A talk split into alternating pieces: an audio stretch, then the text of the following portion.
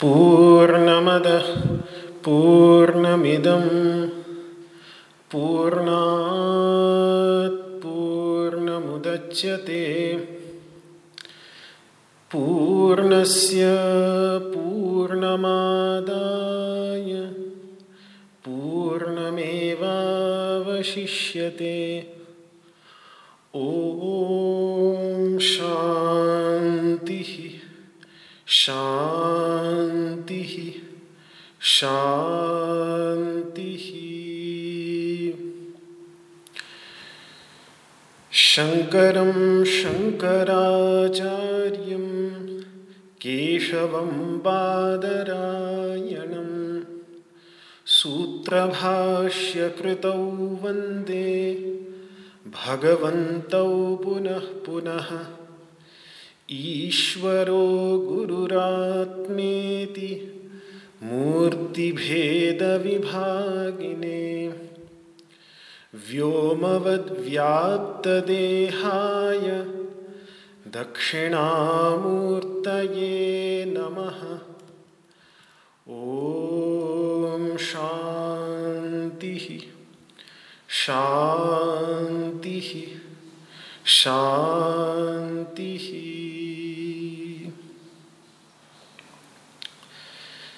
मेघैर्मेदुरमम्बरं वनभुवः श्यामास्तमालद्रुमैर्नक्तं भीरुरयं त्वमेव तदिमं। राधे गृहं प्रापय।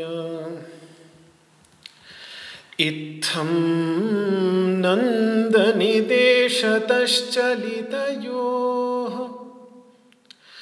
प्रत्यध्वकुञ्जद्रुमं राधामाधवयोर्जयन्ति यमुना। कूले रहः केलयः श्रीराधा माधवयोर् जयन्ति यमुना। कूले रहः केलयः। ॐ शान्तिः शान्तिः शान्तिः।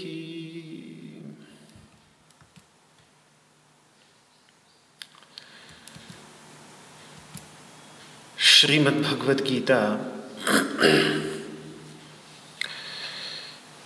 के क्षेत्र क्षेत्रज्ञ विभाग योग नामक तेरहवें अध्याय पर कुछ विचार का प्रस्तुतिकरण चल रहा है।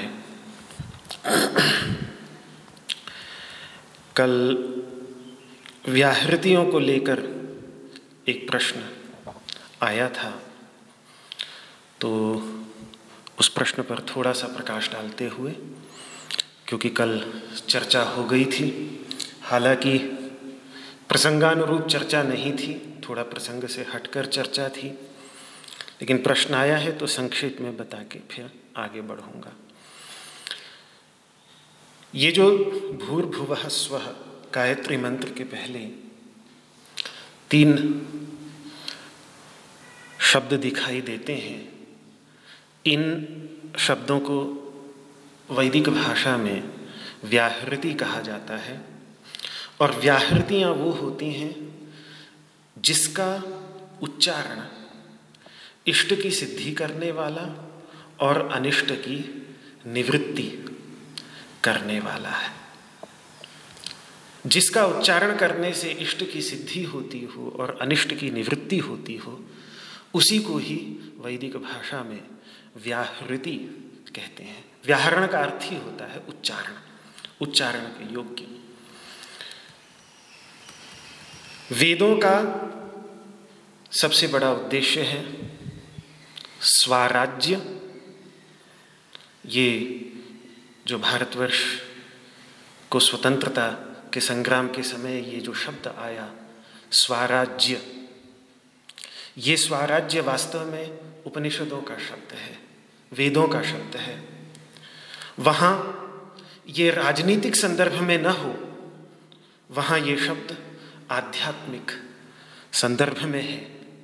अर्थ ये होता है कि वो व्यक्ति जिसका आनंद पूरी तरह से स्वतंत्र हो, जो अपने आनंद के लिए बाह्य किसी भी विषय पर अवलंबित न हो, आश्रित न हो, जिसने आनंद स्वरूप तत्व का साक्षात्कार करके आनंद अपने अंदर पा लिया है, वो वही आनंद जिस आनंद का हम प्रत्येक रात्रि में गहरी नींद में अनुभव करते हैं, और उस आनंद का अनुभव करने के लिए संसार के सारे आनंदों को पीछे छोड़ देते हैं। क्योंकि जब तक संसार के विषयों के आनंद को पीछे नहीं छोड़ेंगे, तब तक सुषुप्ति के उस आनंद का अनुभव नहीं कर सकते।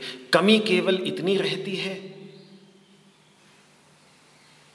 कि हम उस समय अज्ञान की सूक्ष्म वृत्तियों से आनंद उठाते हैं, और ज्ञानी महापुरुष अध्यात्म के मार्ग पर चलने वाले उसी आनंद को पूर्ण ज्ञान की अवस्था में सचेतन होकर बिना अपनी चेतना को हमारी तरह खोए हुए उसी आत्मानंद का वे अनुभव लगातार करते रहते हैं। तो अपने आनंद के लिए वो चूंकि किसी पर भी आश्रित नहीं होते, इसीलिए स्वतंत्र आनंद वाला होने के कारण उनको स्वराट कहा जाता है, जिसका राजा कोई और न हो, जो अपना राजा स्वयं ही हो। और वहीं से ये शब्द स्वाराज्य, स्वाराज्य पद की प्राप्ति का मार्ग उपनिषदों में हमें देखने को मिलता है।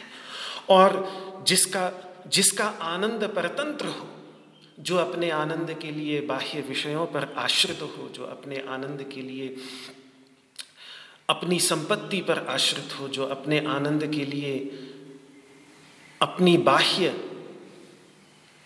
पदों पर आश्रित हो, दूसरों पर आश्रित हो, ऐसा आनंद परतंत्र आनंद वाला इतरराट, यानी ऐसा व्यक्ति जो सदा दूसरों पर आश्रित रहने वाला कहा जाता है। तो इन व्याहृतियों पर ध्यान का और इनके उच्चारण और इनके ध्यान से जो इष्ट की प्राप्ति होती है और अनिष्ट की निवृत्ति होती है, यानी स्वतंत्रता की प्राप्ति और परतंत्रता की निवृत्ति, इस आध्यात्मिक अर्थ में, जिस आध्यात्मिक अर्थ की मैंने चर्चा की। बात यह है कि ये त्रिलोकी के रूप में विद्यमान जो परमात्मा हैं, उन्हीं परमात्मा के ही ये वाचक हैं, ये प्रतीक हैं। व्याहृति त्रय पर, इन तीनों व्याहृतियों पर जब साधक ध्यान करता है तो भूमि, अंतरिक्ष और प्रकाशमय द्यूलोक, जहाँ ये सूर्य, चंद्र, तारे इत्यादि विचर रहे हैं, इस इन्हीं तीनों के अंतर्गत पूरा विश्व समाहित हो जाता है। तो इस विश्व के रूप में विद्यमान जो परमात्मा है, विश्वरूप परमात्मा, जिसकी चर्चा ग्यारहवें अध्याय में भगवान श्री कृष्ण ने बड़े विस्तार से की, जो विराट स्वरूप है भगवान का, उसका ध्यान इन्हीं तीनों इन्हीं तीनों व्याहृतियों के माध्यम से ही होता है। पहली व्याहृति को उस विराट स्वरूप का पैर, दूसरी व्याहृति को मध्य भाग और बाहुएं, और तीसरी व्याहृति को शिर सिर उस विराट स्वरूप का मानकर इनकी उपासना, इनका ध्यान किया जाता है। तो ये बहुत संक्षेप में इसका मैंने निरूपण किया। सार इन व्याहृतियों का बहुत गहरा है। ये सार अनुभव में तभी आता है जब व्यक्ति वास्तव में इनका ध्यान करे, इनको अच्छी तरह से समझकर इनको अपने ध्यान में सम्मिलित करे। तो ये हमें समझ में आता है कि जो बात उपनिषदों में कही है कि जब प्रजापति ने तीनों लोकों पर, ये जो अभी तीन लोकों की चर्चा की, भूमि, अंतरिक्ष और प्रकाश में द्यूलोक, इन तीनों लोकों पर जब ध्यान किया और ध्यान निकाल कर, ध्यान करके हमें करना क्या होता है, सार निकालना होता है, निष्कर्ष निकालना होता है। ध्यान का काम इतना ही है। ध्यान का काम यही है बस कि जिस तरीके से दही को मथ कर, दही की बूंद बूंद में व्याप्त मक्खन को निकाल कर सामने ले आते हैं मंथन से मथ करके, उसी तरीके से ध्यान निर्मथनाभ्यासात, ध्यान के मंथन से जिस तत्व पर ध्यान किया जाता है उस तत्व का सार निकाला जाता है। तो उपनिषद बतलाते हैं हमें कि जब प्रजापति ने सृष्टि के प्रारंभ में तीन लोकों पर ध्यान किया तो उनका सार सार उन्होंने तीन वेदों के रूप में महर्षियों के हृदय में प्रस्तुत किया। ये ऋग्वेद, यजुर्वेद और सामवेद, ये तीनों वेद वास्तव में इन्हीं तीनों लोकों पर ही किए हुए ध्यान के निष्कर्ष रूप निकली हुई विद्या है, निकला हुआ ज्ञान है। अब उनको लगा कि ये तीन वेद भी बड़े भारी हैं, बहुत अधिक संकलित हो गए हैं, तो इन तीन वेदों पर भी और ध्यान किया जाए और इनका भी आगे सार निकाला जाए। तो इन तीन वेदों का सार वो प्रकाशमय तत्व है जो प्रकाशमय तत्व इन तीन धरातलों पर अभिव्यक्त हो रहा है, भूमि, अंतरिक्ष और प्रकाशमय द्यूलोक, जिसकी चर्चा मैंने कल आप तीनों प्रकाश तत्व की करी, दोबारा नहीं करूंगा। उन तीन का प्रतीक ये सार भू भुवः स्वः, ये तीन वेदों के सार, तीन वेदों का निष्कर्ष, तीन वेदों में जितना ज्ञान भरा पड़ा है उस ज्ञान का निष्कर्ष भूः भुवः स्वः, इन तीनों के रूप में प्रजापति ने प्रस्तुत किया। और इन तीनों का भी सार जब और इन पर चिंतन किया और इनका मंथन किया और इन पर ध्यान किया, ब्रह्मा जी ने, प्रजापति ने, सृष्टिकर्ता ने, तो फिर इनका भी जब सार निकाला और वो सार तत्व अपने अंदर पहचाना, अपने अंदर जाना, तो उसके प्रतीक रूप से ये तीन अक्षर निकल के आए, अ, उ और मा, जिसका फिर एकाक्षर तत्व बना करके ओंकार आया है। तो आप बताइए कि ओंकार का तत्व यदि व्यक्ति को पूरी तरह से समझना हो तो जिसका सार है भूर्भुवः स्वः, उसको समझना होगा, और भूर्भुवः स्वः को समझना है तो फिर वेदों का भी कुछ चिंतन करना पड़ेगा और वेदों पर को भी अच्छी तरह से समझना है तो इन तीनों लोकों के भी तत्वों पर विचार करना होगा। तो मैं सिर्फ ये एक दिशा निर्देश मात्र है कि इसका किस कितना गंभीर, ये देखने में भले ही केवल तीन अक्षर हों, तीन शब्द हों, लेकिन इन शब्दों के अंतर्गत कितनी गंभीरता है, कितनी गहराई है, वो जब उपनिषदों की दृष्टि लेकर हम इस पर विचार करते हैं तो हमारे समझ में आता है। वो बहुत आगे का प्रसंग है, बहुत ही गंभीर चिंतन वाला प्रसंग है। अभी मैं समझता हूँ कि जो हमारा एक प्रसंग चल रहा है उसी प्रसंग पर मैं वापस आता हूँ और जो दूसरा श्लोक है क्योंकि गीता भी क्या, गीता भी वही उपनिषदों का सार ही है, सारभूत तत्व भगवान श्री कृष्ण ने निकाल कर दिया है। कभी कभी सार निकालने में कुछ आवश्यक बातें भी छूट जाती हैं, इसीलिए फिर बार बार ये प्रयत्न होना चाहिए, जो मैं कभी कभी कम देखता हूँ साधकों में, कि श्रीमद् भगवद गीता चूँकि उपनिषदों का सार है, तो भी अगर श्रीमद् भगवद गीता क्योंकि सारभूत वाणी है, संक्षिप्त वाणी है, दो शब्दों में कोई बात कही गई हो तो उसको बिना पूरे प्रकरण को, पूरा जो कॉन्टेक्स्ट है, पूरा जो प्रसंग है, उसको समझे बिना उन दो शब्दों का अर्थ, सारभूत दो शब्दों का अर्थ समझ पाना मुश्किल हो जाता है। तो इसीलिए गीता के अर्थ को यदि ठीक ठीक समझना हो तो बार बार उपनिषदों की ओर हमें देखना पड़ता है, उपनिषदों की ओर लौटना पड़ता है।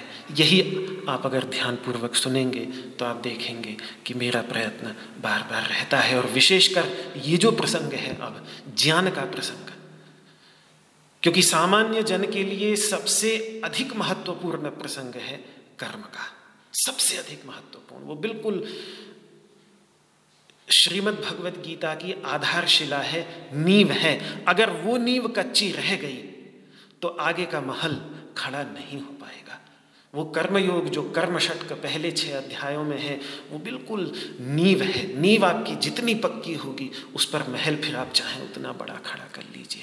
और उसके बाद दूसरा सबसे महत्वपूर्ण तत्व है कर्म के बाद, वो है भक्ति का तत्व, जो छह अध्यायों में भगवान श्री कृष्ण ने बताया। और तब कहीं जाकर ये दो तत्व बैठ जाएं, बिल्कुल जीवन के अंतर्गत कर्म योगमय जीवन हो जाए, भक्ति योगमय हृदय हो जाए, तब जाकर ये ज्ञान का जो सूक्ष्म तत्व है ये पकड़ में आता है। वैसे हम बोल भी लें, सुन भी लें तो आनंद बहुत आता है, ऐसी बात नहीं, क्योंकि जितना जितना समझ में आता है उतना उतना हृदय को उद्वेलित करता है, हृदय को आनंदित करता है।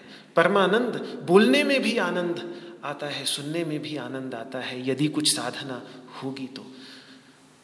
लेकिन पूर्ण गांभीर्य इसका तभी समझ में आता है जब वो कर्मयोग और भक्ति योग का तत्व जीवन के अंतर्गत उतर जाए। तो ये ज्ञान का तत्व यहाँ प्रारंभ हो गया है तेरहवें अध्याय से। तो इसमें जितनी भी मेरी समझ है, मेरी जितनी मति है, उसके सामने, उसके साथ मैं आपके सामने प्रस्तुत कर रहा हूँ। तो ये श्लोक है, क्षेत्रज्ञं चापि मां विद्धि सर्वक्षेत्रेषु भारत, क्षेत्र क्षेत्रज्ञयोर्ज्ञानं यत्तज्ज्ञानं मतं मम। तो इसमें भारत कह करके भगवान श्री कृष्ण ने अर्जुन को संबोधित किया। न केवल अर्जुन को संबोधित कर रहे हैं, अपितु पूरे भारत वर्ष को संबोधित कर रहे हैं कि हे भारत। अर्थ पर विस्तृत चर्चा कल हो चुकी, तो आगे का जो विचार है, क्षेत्रज्ञं चापि मां विद्धि सर्वक्षेत्रेषु। सर्वक्षेत्रेषु, इन सभी क्षेत्रों में ये जो अनंत क्षेत्र दिखाई दे रहे हैं, अनंत क्षेत्र है, चौरासी लाख योनियों का, यो, योनियों की संख्या बहुत प्राचीन काल से भारतवर्ष के मनीषी देते चले आए हैं। गुरु गोरक्षनाथ जी ने नौवीं दसवीं शताब्दी में ही अपने योग के ग्रंथों में चौरासी लाख योनियों की चर्चा की है। और उन चौरासी लाख योनियों के कारण चौरासी लाख आसन होते हैं योग के, ये उन्होंने बताया। लेकिन उन्होंने कहा कि चौरासी लाख आसनों का अभ्यास तो मानव कभी कर नहीं सकेगा, इसलिए जो आदिनाथ, आदि गुरु भगवान सदाशिव हैं, उन्होंने एक एक लाख योनियों के आसनों का विचार करके उनका निष्कर्ष निकालकर एक एक आसन निकाला, जिससे ये चौरासी आसन निकलते हैं जो योग के अभ्यास की आधारशिला, जिनके एक केवल शारीरिक पक्ष मात्र से ही पूरा विश्व लाभान्वित हो रहा है, पर बेचारे ये नहीं समझ पाते कि इसके शारीरिक पक्ष के साथ साथ प्राण का भी पक्ष है, मन का भी पक्ष है और एक आध्यात्मिक पक्ष भी है। इसीलिए दशा वही हो जाती है कि जैसे कोई एक हवाई जहाज को, उसके हाथ हवाई जहाज लग गया, चाहे तो विश्व के एक देश से दूसरे देश में उड़ान भर सकता था, लेकिन वो उस हवाई जहाज का प्रयोग एक गांव से दूसरे गांव में चलने के लिए कर रहा है। ये उन लोगों की गति में बोल रहा हूँ जो आसनों का अभ्यास केवल अपने शरीर को स्वस्थ सुडौल बनाए रखने के लिए या सुंदर बनने के लिए करते हैं। तो यही मन में भाव आता है कि ये ऐसी ही बात है जैसे कोई हवाई जहाज का प्रयोग एक गांव से चलने के चलकर दूसरे गांव में जाने के लिए करे। उसके उसके लिए तो बैलगाड़ी ही बहुत थी, हवाई जहाज की क्या ज़रूरत थी। खैर, ये चौरासी लाख योनियाँ जो चौरासी लाख क्षेत्र हैं इस संसार के अंतर्गत, मैं पीछे देख रहा था कि आधुनिक जीव वैज्ञानिकों ने भी जो आकलन किया है संसार में प्रजातियों का, जातियों प्रजातियों का, तो उनका भी लगभग वही बयासी लाख से सतासी लाख के बीच का एस्टिमेट है। तो आश्चर्य होता है कि हमारे प्राचीन भारतवर्ष के वैज्ञानिकों ने भी कितना सही एस्टिमेट लगाया होगा। चौरासी लाख योनियों का आधुनिक विज्ञान की दृष्टि से भी लगभग ठीक ही बैठता है। तो इतने जो ये क्षेत्र हैं, इन सभी क्षेत्रों के अंतर्गत, इन सभी शरीरों के अंतर्गत जो क्षेत्रज्ञ तत्व विद्यमान है, जो चैतन्य तत्व विद्यमान है, क्षेत्रज्ञम च अपि, वह भी मुझे ही जानो, माम विद्धि, मुझे ही जानो। भी मतलब, भी का मतलब क्षेत्र भी मुझे ही जानो। वो जो जितने भी चौरासी लाख क्षेत्र हैं वो भी मैं ही हूँ, और उन चौरासी लाख क्षेत्रों के अंतर्गत विद्यमान जो उनका ज्ञाता चैतन्य तत्व है प्रत्येक जीव के अंतर्गत, छुई मुई, छू लेते हैं, बंद हो जाती है। लताओं को देखिए, जब चढ़ती हैं तो कैसे अपने को मजबूत बना बना कर चढ़ती चली जाती हैं। वृक्षों को देखिए कि किस तरीके से जहाँ प्रकाश की अधिकता होती है वहीं ओर वो मुड़ते चले जाते हैं। बड़ा अद्भुत। हम भले ही उनको जड़ मान लें, वो हमारा अज्ञान है, लेकिन उनके अंतर्गत भी उपनिषदों के महर्षियों को वही जीव तत्व, वही चिदाभास, वही सर्वव्यापक चैतन्य तत्व का प्रतिबिंब उनके भी अंतर्गत पड़ता हुआ दिखा। तो उन सभी योनियों में भी जो चैतन्य तत्व है वो चैतन्य तत्व ही मैं ही हूँ, वे योनियाँ भी मैं हूँ, और उन योनियों में विद्यमान चैतन्य तत्व भी, अर्जुन तू मुझे ही जान। मैं जो परब्रह्म परमात्मा स्वरूप श्री कृष्णस्तु स्वयं ब्रह्म, वेदांत की परंपरा में श्री कृष्ण और परब्रह्म ये केवल दो शब्दों का भेद है, तत्व में कोई भेद नहीं माना जाता।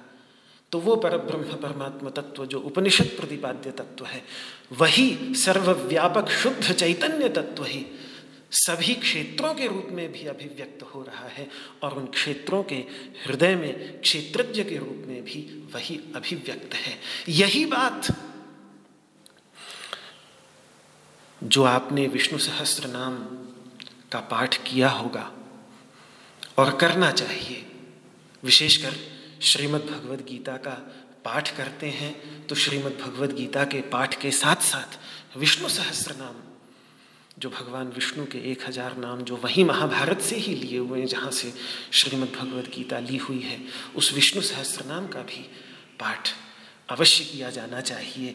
तो वहाँ विष्णु सहस्त्र नाम की समाप्ति में भी ये बात कही है कि वासुदेवात्मकान्याहु क्षेत्रम क्षेत्रज्ञ एवच। ये जो क्षेत्र हैं, ये जितने भी क्षेत्र हैं और इन क्षेत्रों के अंतर्गत जितने भी क्षेत्र हैं, क्षेत्रज्ञ हैं, इन सभी की आत्मा वही वासुदेव भगवान श्री कृष्ण है। वासुदेव का अर्थ ही क्या है? वासुदेव का अर्थ यही है कि वास मतलब निवास, सभी के अंतर्गत निवास करने वाला जो देव यानी प्रकाशमय चैतन्य तत्व है वही वासुदेव है। वासुदेव शब्द का व्याकरण की दृष्टि से अर्थ ही ये होता है। तो ये जो एक महामंत्र, अलग अलग ग्रंथों ने अलग अलग महामंत्र दिए हैं, लेकिन जैसे उदाहरण के लिए गीता का महामंत्र है ओम। ओम इत्येकाक्षरं ब्रह्म व्याहरन् माम् अनुस्मरन्, उच्चारण करता हुआ ओंकार का उच्चारण। श्रीमद् भगवद गीता का महामंत्र है ओंकार। कलि संतरणोपनिषद का महामंत्र है हरे राम हरे राम राम राम हरे हरे, हरे कृष्ण हरे कृष्ण कृष्ण कृष्ण हरे हरे। ये षोडशाक्षर महामंत्र वहाँ से मिला। कलि संतरणो, कलियुग में यदि अज्ञान से पार उतरना है तो ये मंत्र का सहारा बड़ा भारी मिलता है भक्तों को। इसी तरीके से भागवत जी के अंतर्गत जो पारमहंसी संहिता है, जिसके विषय में ये कहा जाता है कि विद्यावताम भागवते परीक्षा, बड़े बड़े विद्वानों की यदि परीक्षा करनी हो तो भागवत में उनकी परीक्षा लेनी चाहिए। आज भले ही भागवत बहुत ही एक लौकिक रूप में हम सब के सामने दिखता है, लेकिन भागवत की बहुत विद्वत्तापूर्ण गहराइयाँ हैं। वो तो कथा कथा कथा प्रस्तुत कर देते हैं विद्वान कथावाचक लोग हमारे सामने, लेकिन वैसे भागवत के अंतर्गत बहुत ही गंभीर तत्व है। और उस भागवत के अंतर्गत जो महामंत्र दिया हुआ है वो है ओम नमो भगवते वासुदेवाय। ये महामंत्र, जहाँ वासुदेव शब्द पर ही जोर, वासुदेव नाम को ही जोर दिया हुआ है, वासुदेव नाम को ही जोड़ा गया है वहाँ पर, तो वहाँ तात्पर्य ही यही होता है कि वे वासुदेव जो निवास कर रहे हैं, जो चैत जो देव यानी प्रकाशमय चैतन्य तत्व के रूप में प्रत्येक प्राणी के हृदय में विराजमान हैं, उन्हीं को मैं नमस्कार कर रहा हूँ। ओम नमो भगवते वासुदेवाय, ओम नमो भगवते वासुदेवाय। इसी महामंत्र का जाप करने के लिए भागवत प्रेरणा प्रदान करती है। तो ये वासुदेव आत्मा है, क्षेत्र की भी और क्षेत्रज्ञ की भी। आत्मा शब्द के हम अर्थ कभी कभी ठीक ठीक समझते नहीं हैं। संस्कृत में आत्मा का बड़ा एक सरल सा अर्थ है कि जिसमें से कोई चीज निकले, जिस समय स्थिति है उस समय जो वो है, और अंत में विलीन होने के बाद भी जिसमें जाकर विलीन हो जाए, वही उस चीज की आत्मा कहलाता है। उदाहरण देके समझाता हूं कि अगर आप स्वर्ण के आभूषण बना रहे हैं तो आपके पास में पहले एक स्वर्ण पिंड ही होता है। उसी स्वर्ण पिंड से आप अनेकों आभूषण निकालते हैं। जितने भी आभूषण स्वर्णकार की दुकान में अलग अलग आकार प्रकार के, कोई नाक में लगाने का, कोई कान में लगाने का, सभी के अलग नाम हैं, सभी के अलग रूप हैं, सभी के अलग कार्य हैं। तो ये जितने भी आभूषण हैं, ये सब आभूषण उसी एक स्वर्ण पिंड में से निकल कर आते हैं। और जिस समय वो अलग अलग आकार प्रकार के रूप में दिख भी रहे हैं, उस समय भी वास्तव में वो स्वर्ण ही है। स्वर्ण के अतिरिक्त और कुछ नहीं। जो उनका आकार प्रकार है, जो उनका नाम है, वो सब क्षणिक है, कुछ समय तक रहेगा। उसके बाद फिर जब दोबारा पिघला देंगे तो वो आकार प्रकार सारे के सारे विलीन हो जाएंगे और जो रह जाएगा वो स्वर्ण ही रह जाएगा। इसलिए हम संस्कृत में ये कह सकते हैं कि स्वर्ण जो है वो इन सभी आभूषणों की आत्मा है।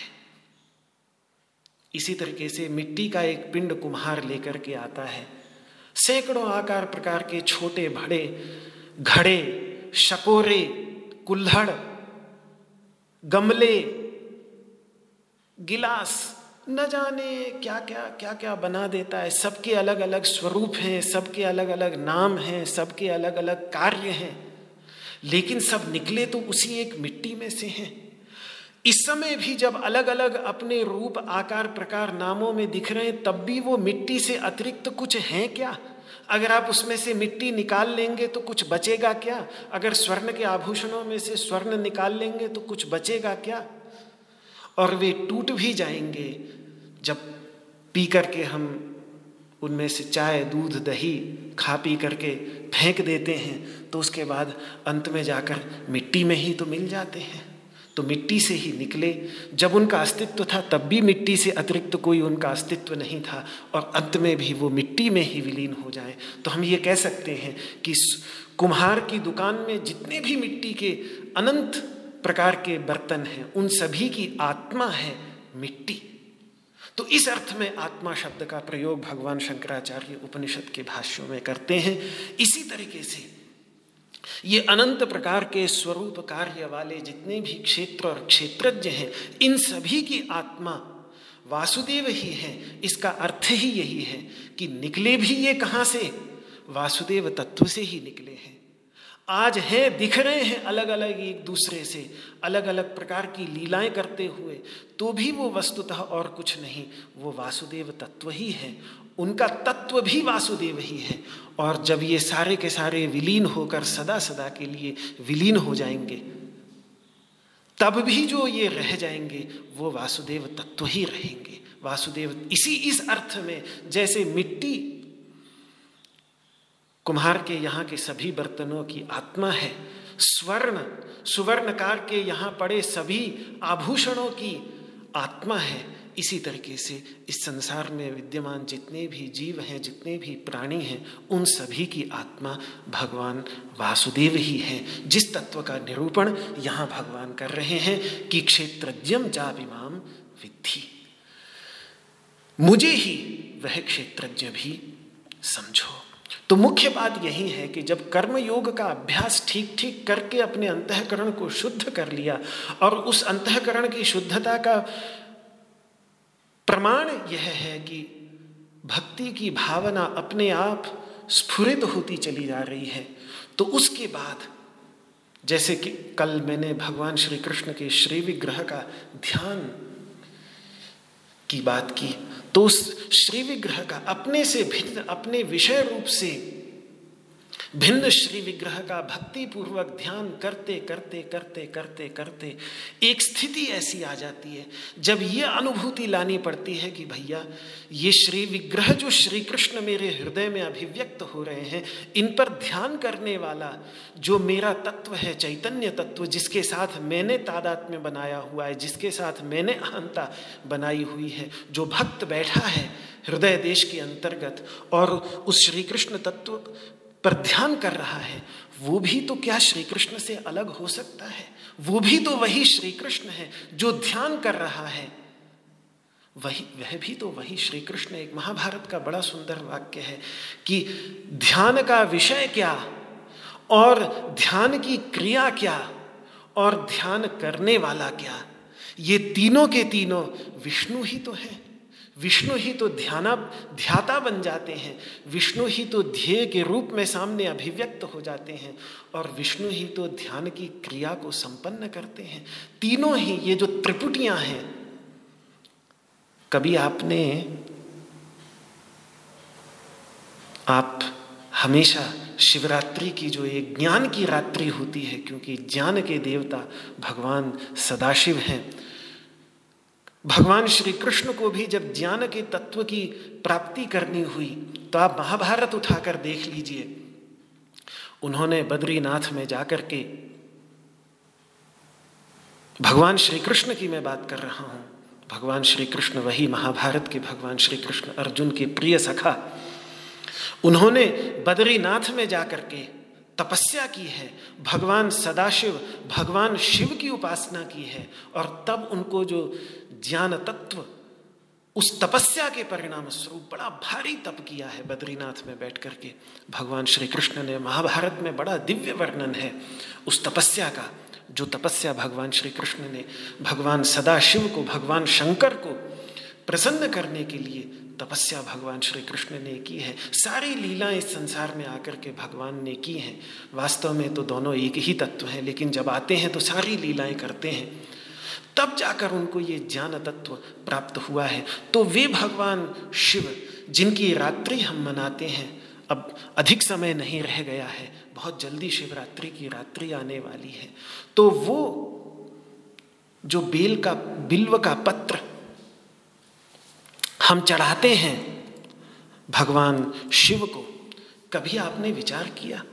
और इतना महत्व इतना महत्व है उस बेल की पत्ती का कि और कुछ नहीं, बस वो बेल की पत्ती ही। और गुह जो वो व्याध था, बड़ा दुष्ट था, उसने शिवरात्रि की रात्रि में और किया क्या था, गलती से अनजाने में अपने झूठे पात्र से कुछ बूंदें, झूठा चाहे ना रहा हो, लेकिन वो उसका पानी पीने का जो पात्र था उसके साथ, जिसको लेकर वो बेल के पेड़ पर ऊपर चढ़ गया था रात में कुछ हिरणों को मारने के लिए, उस पात्र से ही कुछ जल की बूंदें नीचे शिवलिंग के ऊपर गिरी और जब वो हिलता था तो कुछ पत्र गिर जाते थे। इसी इतने मात्र से चार प्रहर की पूजा अनजाने में होकर भी भगवान ने उसको मुक्ति प्रदान कर दी। इतना प्रिय है भगवान को वो बिल्व पत्र। जब इस बिल्व पत्र को के महात्म्य को यवद्वीप सुमात्र द्वीप के राजाओं ने समझा तो उन्होंने जो एक महान साम्राज्य बारहवीं तेरहवीं शताब्दी में स्थापित किया जिसको माजापाहित साम्राज्य कहते हैं, विश्व के, हम तो भारत के इतिहास में इन साम्राज्यों के विषय में पढ़ते नहीं, लेकिन जब मैंने इंडोनेशिया के इतिहास का अध्ययन किया, क्योंकि इंडोनेशिया मूल रूप से तो भारत का ही अंग था, भारतीय संस्कृति पूरी तरह से वहाँ पर उसी प्रकार से व्याप्त थी जैसे भारतवर्ष में कश्मीर से लेकर कन्याकुमारी तक व्याप्त थी, उसी प्रकार से सुमात्र द्वीप, यवद्वीप, बलिद्वीप, इन सब द्वीपों के अंतर्गत भी वो संस्कृति वैसे ही व्याप्त थी। तो जब वहाँ का इतिहास देखा तो ये जो एक महान शैव साम्राज्य की स्थापना हुई जो विश्व के इतिहास में सबसे बड़े साम्राज्यों में से एक है, उस साम्राज्य की स्थापना की तो उन्होंने क्या नाम रखा, मजापहित। मजापहित वहाँ की जो कवि भाषा है, वहाँ की प्राचीन भाषा जो बिल्कुल संस्कृत से मिलती जुलती भाषा है, संस्कृत का ही एक अपभ्रंश स्वरूप है, उसकी जो भाषा कवि भाषा है, तो कवि भाषा के अंतर्गत वो तिक्त बिल्व, कड़वा बेल, वहाँ जो बेल होता है वो कड़वा होता है। हमारे भारत वहाँ भी बेल होता है लेकिन वहाँ का बेल कड़वा होता है, हमारे यहाँ का बेल मीठा होता है, इसलिए वहाँ ये नाम रखा। इतने बड़े साम्राज्य की स्थापना हुई जिसने बहुत बड़े भूभाग पर प्राचीन काल में राज्य किया, नाम उसने ये रखा। तो ये क्या बिल्व पत्र का इतना क्या महात्म्य समझ में आता था उन प्राचीन लोगों को। तो यही बात कि ये जो त्रिपुटी है, ध्याता, ध्यान और ध्येय, कि ध्यान करने वाला और ध्यान का विषय और ध्यान की क्रिया, इन तीनों का आधार एक ही है। बेल की पत्ती में वो तीन अलग अलग पत्ते बिल्कुल एक दूसरे से भिन्न प्रतीत होते हैं लेकिन उनका आधार जो है वो एक ही होता है। तो उस आधार, उन तीन के माध्यम से उस एक आधार तक पहुंचाने का ज्ञान जो ये बिल्व पत्र देता है, ये शायद विश्व का कोई और प्रतीक नहीं दे सकता। इसीलिए, और यही तो ज्ञान है कि ध्याता, ध्यान और ध्येय ये तीनों के तीनों एकीभूत हो जाएं, सारे के सारे त्रिपुटी विलीन हो जाए। ये जो तीन अलग अलग, ध्यान करते ध्यान की कितनी भी गहराइयों में व्यक्ति चला जाए, जब तक ये त्रिपुटी नहीं मिटेगी तब तक सारा का सारा ध्यान व्यर्थ ही रह जाता है।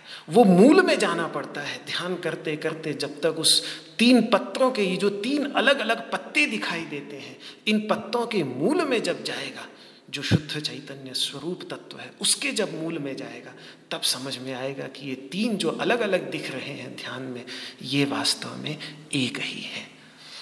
तो ये उपदेश देता है वह बिल्व बिल्व पत्र। तो यह सत्य जब समझ में आ गया तो, और ये जिस साम्राज्य की मैंने चर्चा की, इस साम्राज्य के अंतर्गत इंडोनेशिया क्या, मलेशिया क्या, थाईलैंड क्या, वियतनाम क्या, और आगे फिलीपींस तक क्या, ये जितने देश, बहुत बड़ा विश्व का भूभाग किसी समय इसी विचारधारा से प्रभावित होता था। आज जैसी भी स्थिति हो बात अलग है, लेकिन प्राचीन काल का एक बहुत ही स्वर्णिम इतिहास का एक वो अध्याय जब मुझे अध्ययन करने को मिला तो मुझे बड़ा अच्छा लगा, और वहीं से तभी लगा कि क्या रहस्य रहा होगा इस बिल्व पत्र का। तब जब गुरुजनों से पूछा, गुरुजनों से प्रश्न किया, तो ये रहस्य उन्होंने मुझे बताया जो मैं आपके सामने बता रहा हूँ। तो ये सत्य जब समझ में आ गया, जब ये सत्य समझ में आ जाता है, तो यह सब भी शुद्ध चैतन्य स्वरूप परमात्मा ही है, ऐसा तो समझ में आ ही जाएगा। ये बात तो सातवें अध्याय में भगवान ने कही दी कि वासुदेवः सर्वमिति समाहात्मा सुदुर्लभः। ज्ञानी के विषय में भगवान ने कह दिया कि वासुदेवः सर्वमिति, वासुदेव सब कुछ है, ऐसा जानने वाला महात्मा अत्यंत दुर्लभ है, ऐसे की बात की। अब ये बात है कि अपना भी वास्तविक स्वरूप शुद्ध चैतन्य स्वरूप परमात्मा ही है। ये बात यहाँ पर भगवान श्री कृष्ण अपने श्रोता के मन में ला रहे हैं कि मेरे अंदर जो क्षेत्रज्ञ तत्व भी है, वो क्षेत्रज्ञ तत्व भी वास्तव में परमात्मा ही है। ये बात यहाँ पर यहाँ कुछ लोग कभी कभी क्षेत्रज्ञ और ईश्वर के भेद को लेकर अनेक प्रकार का विवाद करते हैं, तो मुझे लगता है कि इस विवाद का समाधान महाभारत के इस एक वाक्य से हो जाता है। जो महाभारत में एक बड़ा सुंदर प्रसंग आता है, ये प्रसंग मुझे बड़ा अच्छा लगता है, क्योंकि वहाँ वैजयंत पर्वत पर ब्रह्मा जी और भगवान रुद्र का, जो सृष्टि और संहार के देवता हैं, उन दोनों का मिलन होता है। और दोनों जब दो संत मिलते हैं तो और क्या बात करेंगे। दो संत जब भी मिलेंगे, दो महापुरुष जब भी मिलेंगे, तो परम पुरुष की ही चर्चा करेंगे। और जो महापुरुष दो महापुरुष मिलकर परम पुरुष की चर्चा ही न करें तो वो पुरुष हो सकते हैं, लेकिन महापुरुष नहीं हो सकते। महापुरुष मैंने जो देखे बाल्यावस्था में, यहाँ कल भी मैं चर्चा कर रहा था परम पूज्य दंडी स्वामी जी की, कभी उस परम पुरुष नारायण के अतिरिक्त किसी की चर्चा निकलती ही नहीं थी उनके मुँह से। तो महापुरुष वही होता है जो सदा परम पुरुष की चर्चा करे। तो ये ब्रह्मा जी और रुद्र जी का भी जब मिलन होता है तो ये महापुरुष हैं, तो परम पुरुष नारायण की चर्चा कर रहे हैं और उनकी महिमा का वर्णन करते हुए वहाँ भी यही कहते हैं कि क्षेत्राणि ही शरीराणि बीजम चापि शुभाशुभम। ये जो अनंत प्रकार के शरीर हैं क्षेत्र, और इनमें शुभाशुभ कर्म के जो बीज हैं, तानि वेत्ति सयोगात्मा, उनको जानने वाला जो यह योगात्मा परम पुरुष नारायण है, इसी को ही क्षेत्रज्ञ कहते हैं। तो वहाँ ब्रह्मा जी और रुद्र जी की जो संवाद है, उस संवाद में बहुत ही स्पष्ट रूप से क्षेत्रज्ञ शब्द का प्रयोग परम पुरुष नारायण, भगवान नारायण यानी सभी नरों के जो सभी नारों के जो अयन है, नार का अर्थ होता है नर के, प्रत्येक नर नारी के अंतर्गत विद्यमान जो चैतन्य तत्व है, उस चैतन्य तत्व का जो अयन है, उत्पत्ति स्थिति और प्रलय स्थान है, उसी को ही नारायण कहते हैं। तो नारायण की महिमा का वर्णन करते हुए वहाँ क्षेत्रज्ञ शब्द का प्रयोग भगवान नारायण के लिए किया है।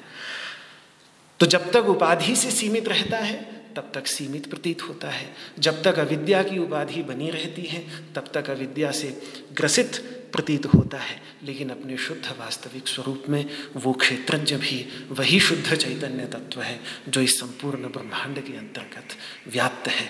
ये बात अपने विषय में भी ठीक ठीक करके समझ ले आज अर्जुन, इसके लिए भगवान श्री कृष्ण यहाँ पर ये बात कह रहे हैं कि क्षेत्रज्ञं चापि मां विद्धि सर्वक्षेत्रेषु भारत। क्षेत्र क्षेत्रज्ञयोर ज्ञानम यत्तज्ज्ञानम मतं मम। क्षेत्र क्षेत्रज्ञ का, दोनों का जो ज्ञान है, दोनों का ठीक ठीक जान लेना। क्षेत्र यानी जो उपाधि है उसको भी ठीक जाने, और क्षेत्रज्ञ यानी उन उपाधियों से जो सीमित है उसको भी ठीक ठीक समझ ले। दोनों का वास्तविक स्वरूप क्या है इसको ठीक ठीक समझ लेना, यही तो ज्ञान है। और वेदांत में है क्या? वेदांत में भगवान शंकराचार्य से लेकर के आज आधुनिक काल में भी जो चाहें निश्चल दास जी जैसे अद्भुत वेदांती हों, जिन्होंने विचार सागर जैसे वेदांत के सरल हिंदी भाषा में ग्रंथ लिखे, चाहे आधुनिक काल में रमण महर्षि हों जिन्होंने वेदांत का प्रकाश पूरे विश्व में फैलाया, चाहे मुंबई के बहुत ही गरीब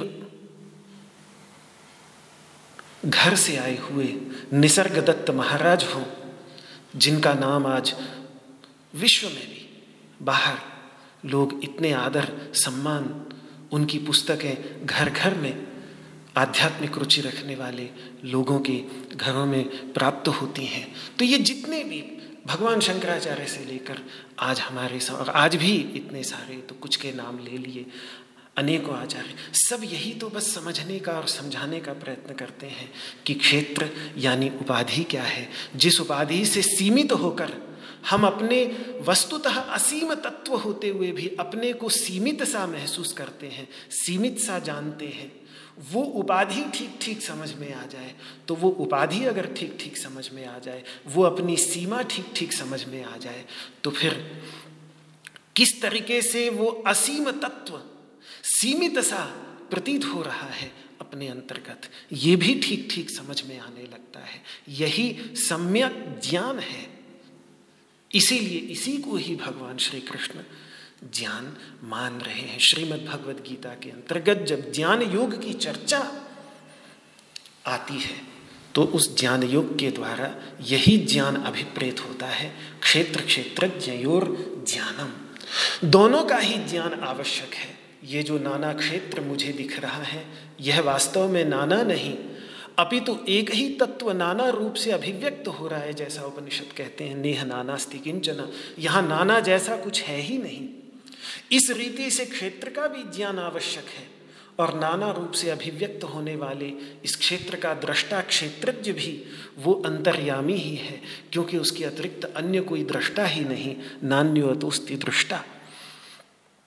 इस रीति से क्षेत्रज्ञ का ज्ञान भी आवश्यक है। उदाहरण में घटा घटाएं तो एक जो बड़ा प्रसिद्ध उदाहरण सभी वेदांती देते हैं, हम भी बार बार सुनते आते हैं, सांप और रस्सी का। तो ये जो सांप दिख रहा है मुझे, ये वास्तव में सांप नहीं अपितु रस्सी ही है। इस प्रकार से सांप और रस्सी दोनों का ही ज्ञान परमावश्यक है। तभी तो, क्योंकि सांप का भी ज्ञान आवश्यक, सांप का ज्ञान हो ही रहा है, दिख ही रहा है, पर उस ज्ञान में कि ये जो सांप मुझे दिख रहा है ये वास्तव में सांप नहीं अपितु रस्सी ही है।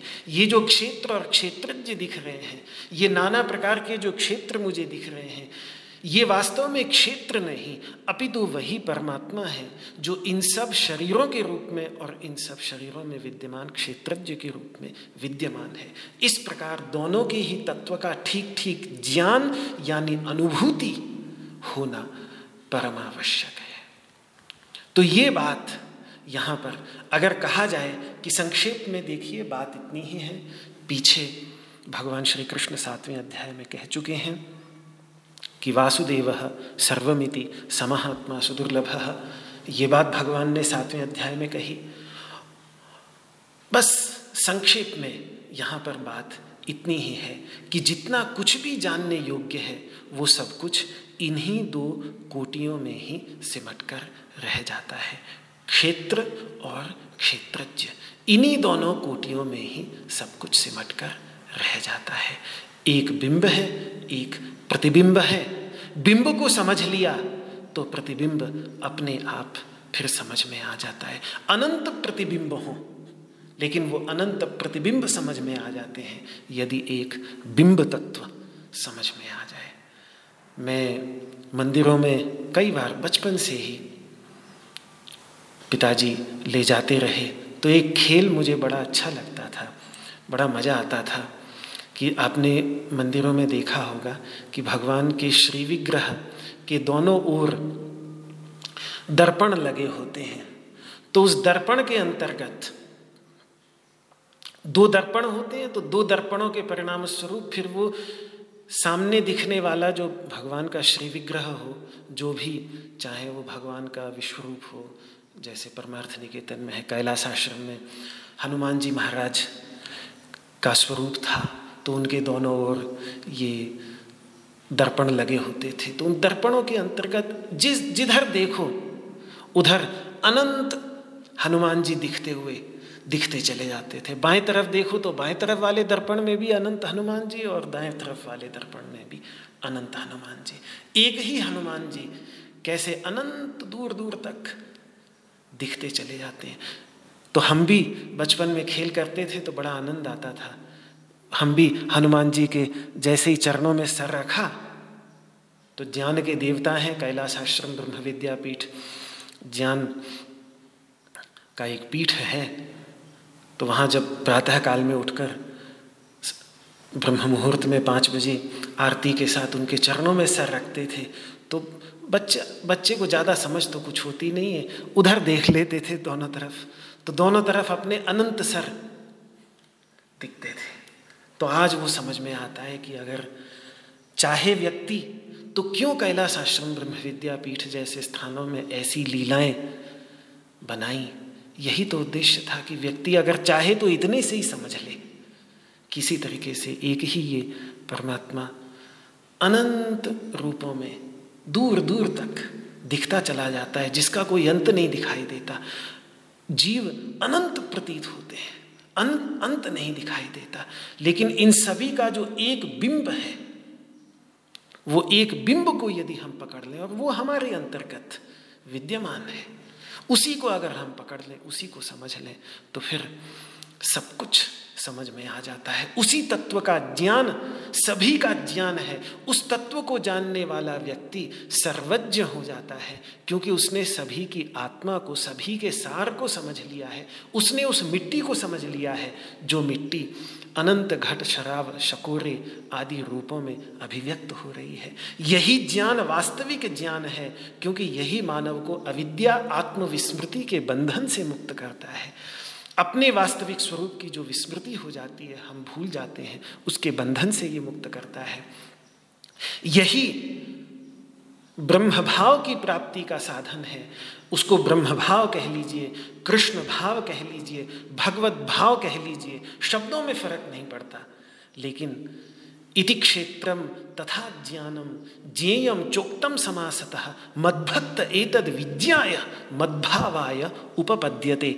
आगे उन्नीसवें श्लोक में, आगे जो श्लोक आने वाला है उसमें भगवान कहेंगे कि हे अर्जुन, ये मैंने तुम्हें अठारह श्लोकों के अंतर्गत ज्ञेय, देखिए क्या विचित्र बात है, अठारह अध्याय पूरे श्रीमद् भगवद गीता का सारभूत जो दूसरे अध्याय के अंत में स्थित प्रज्ञ दर्शन है, उसमें भी अठारह श्लोक और क्षेत्र और क्षेत्रज्ञ का निरूपण करने वाले जो ये श्लोक हैं, ये भी अठारह ही श्लोक हैं। बड़े, इसका भी बड़ा विचित्र रहस्य है अठारह की संख्या का।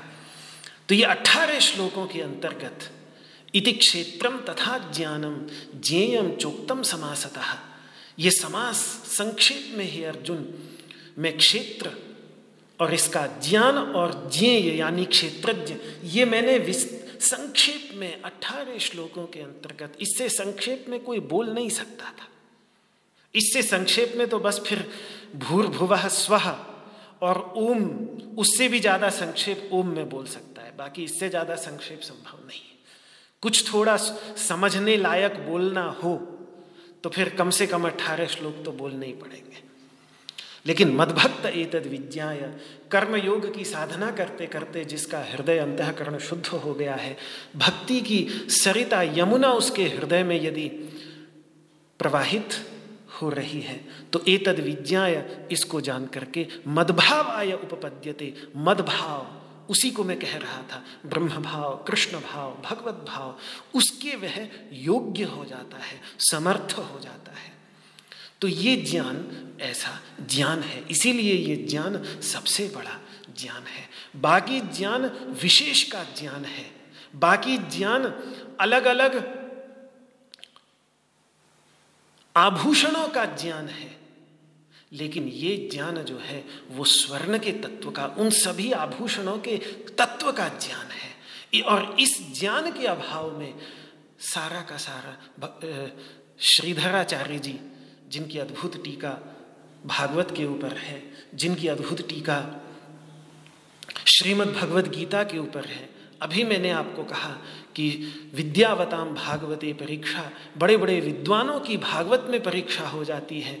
उस भागवत के गंभीर तत्व को खोलने वाले श्रीधराचार्य जी, महान पंडित, महान विद्वान, महान भक्त, वो ये कह देते हैं कि इस ज्ञान के अभाव में सारा का सारा ज्ञान जो है अन्यत्तु वृथा पांडित्यम, बाकी तो सारा का सारा व्यर्थ का पांडित्य है, किसी काम का नहीं है। भगवान ने श्रीमद् भगवद गीता के अंत में पूरी गीता को ही ज्ञान कहा है। इति ते ज्ञानम आख्यातम गुह्यात् गुह्यतरम मया, पूरी गीता को ही ज्ञान कहा है।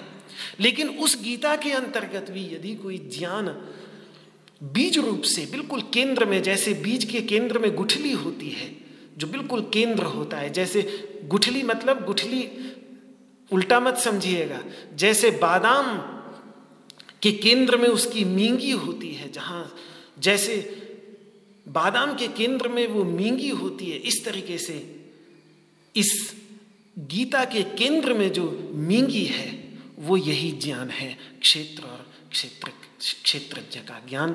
उपनिषद की भाषा में कहें तो ये पराविद्या, जो मुंडकोपनिषद में महर्षि शौनक से कहते हुए भगवान अंगिरा ऋषि कह रहे हैं कि दो विद्याएं संसार में जानने योग्य हैं, एक पराविद्या और एक अपराविद्या। जिस पराविद्या से उस सर्वव्यापक अविनाशी अक्षर तत्व का ज्ञान होता है वही पराविद्या है। वही पराविद्या को यहाँ पर भगवान श्री कृष्ण ज्ञान कह रहे हैं। तो इस ज्ञान के द्वारा हमें अब ये तो समझ में आ गया कि ज्ञान योग में ज्ञान क्या है, इतना हमें समझ में आ गया। अब इससे आगे का जो विचार है, उस आगे के विचार की चर्चा भगवान श्री कृष्ण जो अपने शब्दों में आगे क्षेत्र क्षेत्रज्ञ तत्व पर करेंगे, उसका चिंतन मैं आपके सामने आगे कल प्रस्तुत करूँगा। इसी के साथ ही अपनी वाणी को विराम देते हुए